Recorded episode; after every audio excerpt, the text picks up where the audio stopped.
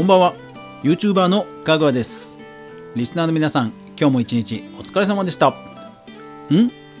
あそうそうそう。寒かったよね今日ね。うん。で？うん。あそうそう。昨日髪の毛切ったから首筋寒かった。あー確かにあるあるだよな。うん。あじゃあマフラーとか特に出してなかったんだ。あーそっかそっかそっか。ああ週末出してきゃよかったな。あーそっかそっか。まあ急に寒くなってきたような気がするもんな。でももう12月だもんな。早いよな。いやー風邪とかコロナとかインフルに気をつけて頑張っていこうや。というわけで今日は月曜だから音声メディアのねニュースまとめすごいニュース入ってきたからお届けしちゃうよ。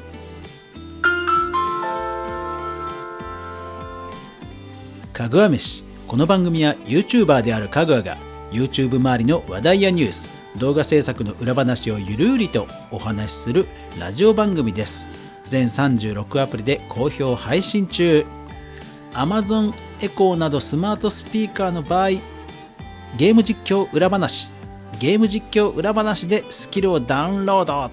そうするとスマートスピーカーからかぐわしが聞けます。ぜひお好みのアプリで聞いてください。よろしくお願いします。さあそれでは月曜日おなじみの音声配信メディアのニュースまとめいきましょう。2020年12月第2週11月30日から12月6日までに見つけた音声メディア関連のニュースまとめです、えー、今週のピックアップはこちらです。音声メディアボイシー再生回数に基づく収益化プログラム開始へインプレスウォッチよりと。はい来ましたねボイシー。まあボイシーは審査制なのですべ、えー、てのね人に対象になるというわけではないわけですけども、えー、いよいよね、ああ、ちょっと待ってくださいね、えっ、ー、と、アシスタントが反応しちゃいましたらすいません。す、えー、べ、ての人にね、収益化の影響があるわけではないんですが、まあ、ボイシーも来たかという感じですよね。えっ、と、これで、スタンド FM、それからラジオトークで、ボイシーと、まあ、おおむね資金調達をしたところが、まあ、収益化再生回数に基づく収益化、まあ、あとラジオトークの場合投げ銭とかラジオトークとかスタンド F ね投げ銭とかありますけどもまあまあ、えー、そういう仕組みを導入すると。一応目標というか正式な数値はとは言っていないんですが、えー、意味ある放送に10分1円を目指すと。で黒字化は2年後。で、えー、開始自体は2021年ということを発表しています。で、えー、引き合いとして出されたのはボイシーのトップの、配信者が、まあ、デイリーで5000時間再生されてると。ですからまあ30万円ぐらいですか？その計算ですとね。まあそうなると確かにねデイリーで30万ですからあの3すごいですね。1ヶ月で900万って。まあでトップが5000時間って言ったらもう西野さんしかいないので西野さんまた稼ぐのかって感じですけどはい。また稼ぐんだすごいなって感じですよね。でちなみにえーと、広瀬香美さんね YouTube でも人気ですけど広瀬香美さんは、えーと、と今日のさっき調べた時点だと758回再生されてましたので1回まあ10分の配信だとすると、えー、広瀬香美さんは758円の収益という感じなのでまあなかなか、まあ、スタンド FM も確かこのぐらいだったような気がしますがまあなかなか大変は大変ですよね。うんまあ、とはいえいよいよね収益化で、えー、配信者の囲い込みと配信者の囲い込みにいよいよ2021年はステージが移っていきそうですえちなみにボイシーなんですけどなんか商標でボイスメディアっていうのを実は取ってたみたいですね。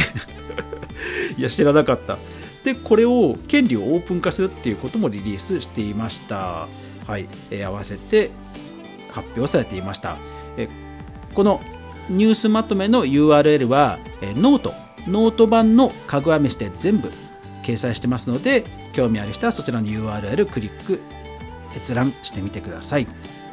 ではプラットフォーム関係いきましょう。今週は Spotify がねもうニュース盛りだくさんですね、えー、まずは Spotify 米独立系ライブ会場に50万ドルを寄付ローリングストーンジャパン。それからえー、マイナビニュースでは Spotify の使い方がめちゃめちゃ便利でビビった。それから、えー、公式 Twitter では Spotify の、え、自分の配信まとめをリリースしました。それから、えー、ブルームバーグでは、Spotify 株上場来高値人気ポッドキャスト独占配信などでそれから2020年海外で最も再生された国内アーティストランキング発表リサさんリサさん強いですね。国内でももちろんも上位ですよ。ともろもろリリースを連投と。いやーやっぱり Spotify 強いですね。強いですね。でその Spotify に絡んでこちら。Amazon ポッドキャストのスタートアップワンダリーを約3億ドルで買収検討かビジネスインサイダージャパンと、はい。えー、ワンダリーの、ね、買収の話前前の回でも話してましたがどこにね決着していくんでしょうね、はい、ちょっと1回切りますね。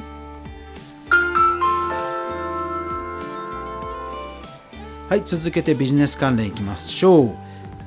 音声アプリスタンド FM12 月、えー、今年の2020年12月末より初のテレビ CM 実施と公式リリースよりと。でただこれあの北海道エリア限定で出すようです。ですからまあテストマーケティング的なところとかですかね。でもね結構地方のテレビ局ってテレビ CM ねそんなにすごくばあのバカ高いわけじゃないんですよ。でもまあ車社会って言えばねやっぱり地方の方が印象強いのでまあ戦略としてはありですよね。うん。だから逆にどういう広告を出してくるかですよね。うん。えーと、オリジナルバッジスプーン公式ノートよりと、はい、何かというとスプーンが公式に認めた番組になんかねバッジをねつけてくれる。で1ヶ月間限定でつけてくれるっていうことらしいんですよね。だからまあマークがね認定マークがつきますからあの配信者さんは嬉しいですよね。でちゃんとね期限をつけてるっていうのもさすがですよね。なんかスプーンはね本当運営はね本当むちゃくちゃうまいと思いますね。うん。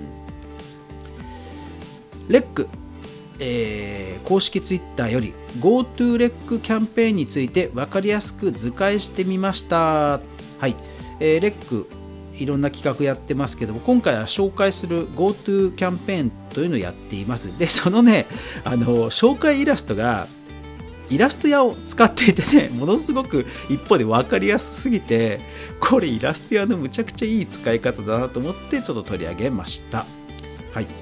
であとは、えーと、アップデートの関係はラジオトークですね、えーと、プロフィール SNS などの設定が詳細設定で可能になったというアップデートが来てました。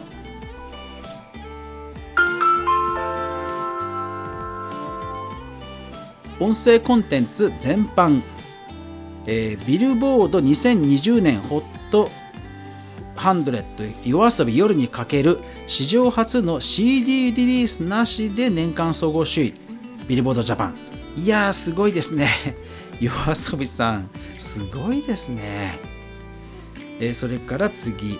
えー、っとのん毎回刺激的なお話を聞いて大興奮ですと、えー、イノベーションワールド ARA ERA が Apple Podcast 2020年ベスト番組に選出ミュージック JP よりと。はい、これ、えー、これ、あれなんですよ、あの JWAVE、JWAVE の、えー、音声ブランド、スピナー、何回かこの、えー、月曜日もお伝えしましたこのスピナーのこの番組がこのイノベーションワールド ERA なんですよ。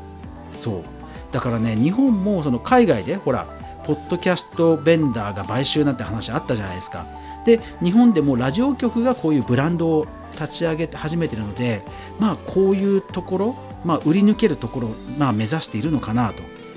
で、まあ、やっぱりプロだけあってねこういうベスト番組に選出という実績を積んでいやーラジオ局の一手がまたね2020年来年21年来年いろいろとね出てきそうですよね。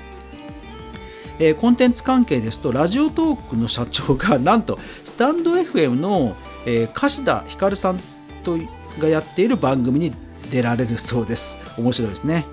それからあとラジオトークの企画で、えー、オーブン社あの参考書とかで有名なオーブン社とかの企画との企画で、えー、大学受験生を応援する番組を配信するそうです。うん。番組公式公式番組もね今度今後ラジオトークも増やしていくんですかね。うん。はい、でデータ統計関連は Spotify のランキング。それからボイシーのそのスマートスピーカー関連のデータというところが出てますね。はい、その他気になったニュースえ2本ありますがそちらはえかぐわ飯ノート版かぐわ飯でぜひお読みください。うんねそう Now ボイスもね、え、シェアページというのがあって有料ですから聞けないんですけどシェアはできるっていうので遠藤選手のシェアページを初めて見ましたが Now ボイスもねまたどんどんとコンテンツ増やしてきそうです。楽しみですね。いやだから2021年を予見するようなまあ新たな動きが出てきましたよね。いやだからここれでまあいろんなプレイヤーがもう出揃ったという感じなのであとは本当音声広告ですよね。音声広告が出始めるといよいよかという感じがしてきました。皆さんはどんな印象を持たれましたでしょうか？はい。というわけで今日も最後までご視聴ありがとうございました。やまない雨はない。明日が皆さんにとって良い一日でありますように。そして明日も一緒に動画から未来を考えていこうぜ。